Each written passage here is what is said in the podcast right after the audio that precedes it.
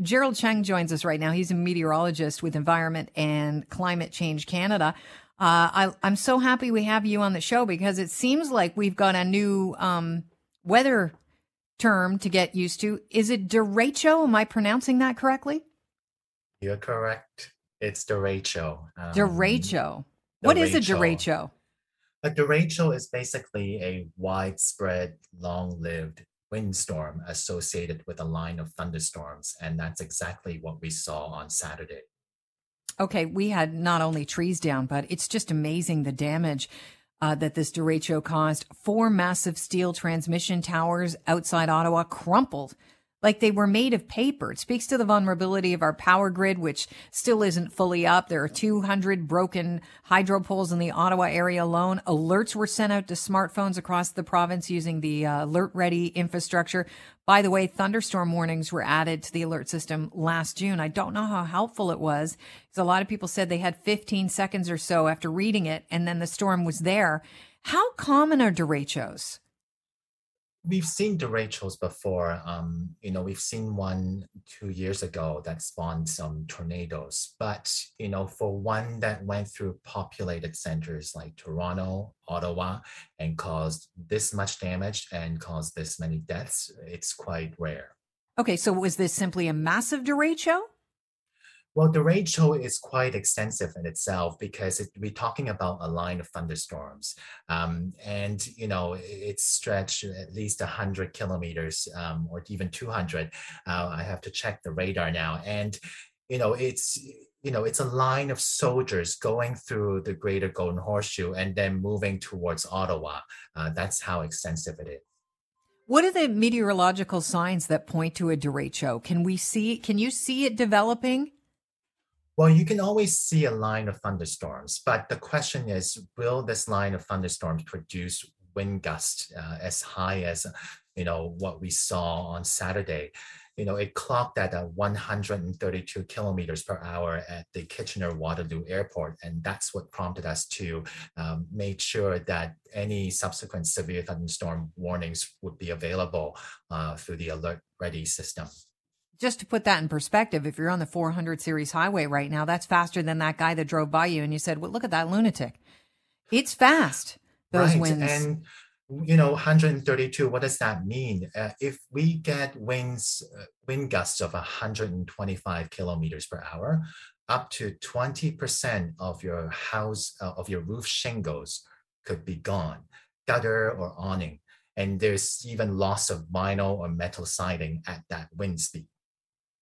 Can a derecho build without warning?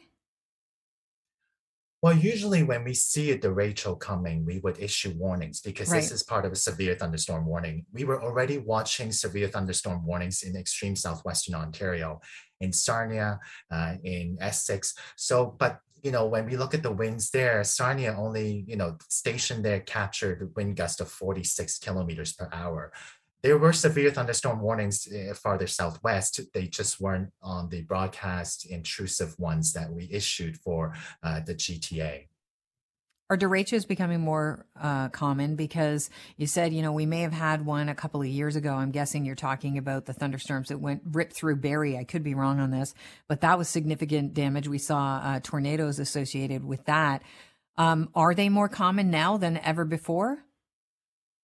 I think we have to dissect it a little bit because derecho basically they're made up of they're just a line of thunderstorms. And when we talk about the season, when you know it's going to be more humid, it's going to get hotter, you know, those are the necessary ingredients for thunderstorm development. Mm-hmm. Uh, we're going to see more thunderstorms. Uh, there's still a whole summer ahead of us, and those thunderstorms could be severe and could cause damage. So something to keep in mind as we want to take advantage of the great outdoors, especially out, especially after two years of being inside. Okay, so what should you do if a derecho is headed your way? And how do we know it's a derecho? Like if you get a thunder severe thunderstorm warning in effect, you're not going to start searching other areas to find out if there are bands of thunderstorms. You're just looking at yours. How do you know if it's a derecho? And this could be possibly a lot bigger than just your average intense thunderstorm. And what do you do? Well, I think any thunderstorms, we should be you know somewhat cautious with because even just a garden variety thunderstorm there's already lightning that's a hazard and you know alerts are great and we will send them in a timely fashion um, and we will do our best but alerts are not 100% like vaccine. What if you don't have your phone with you? What if you are not watching TV or radio and there's no interruption of broadcast? You wouldn't know, you wouldn't receive the alert. So in that case, you know, when you are outside, it's really important to be aware of surroundings. When the dark clouds roll in, it's time to go. And I think Mother Nature gives us signals, and we need to listen and, and watch these signals. We need to seek shelter right away and don't wait as the weather deteriorates. Do you head to a basement? Well, we can. And a solid shelter would be great in a building. Um, when you're outside, when there are no other options, you know, get away from tall things that could topple over when there are damaging winds like trees, power poles. If you're in a vehicle, not the best, um, not the, it's now, there's no 100% guarantee safety at that point because, you know, cars can still flip over in damaging winds, but you know, at least get below the level of the windshield so that nothing impales things that impales through it uh, won't hit you. Um, you know, at that point, you're reducing your risk. You're not, you can't completely eliminate it. Uxbridge just got hammered. It's just the devastation is unbelievable. It looks like a war zone.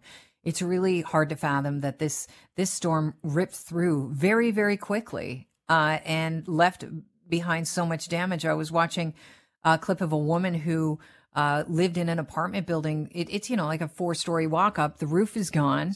She said her windows were blown out, didn't know where to go. Stay away from your windows, correct?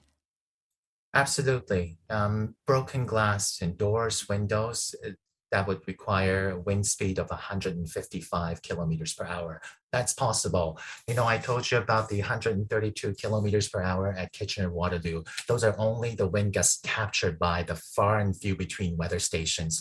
Winds could have gone higher. So certainly the power, the sheer power of thunderstorms, it certainly can be dangerous. And so certainly be careful out there um, as we want to enjoy more outdoor activities this summer. Well, Gerald, I want to thank you for joining us today. It's been really informative. I think uh, we have a new uh, word to add to our vocabulary derecho, and it is a line, if I'm right, of thunderstorms, right?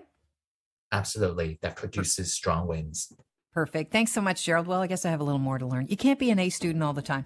Gerald Chang, meteorologist with Environment and Climate Change Canada. Thanks so much for being here.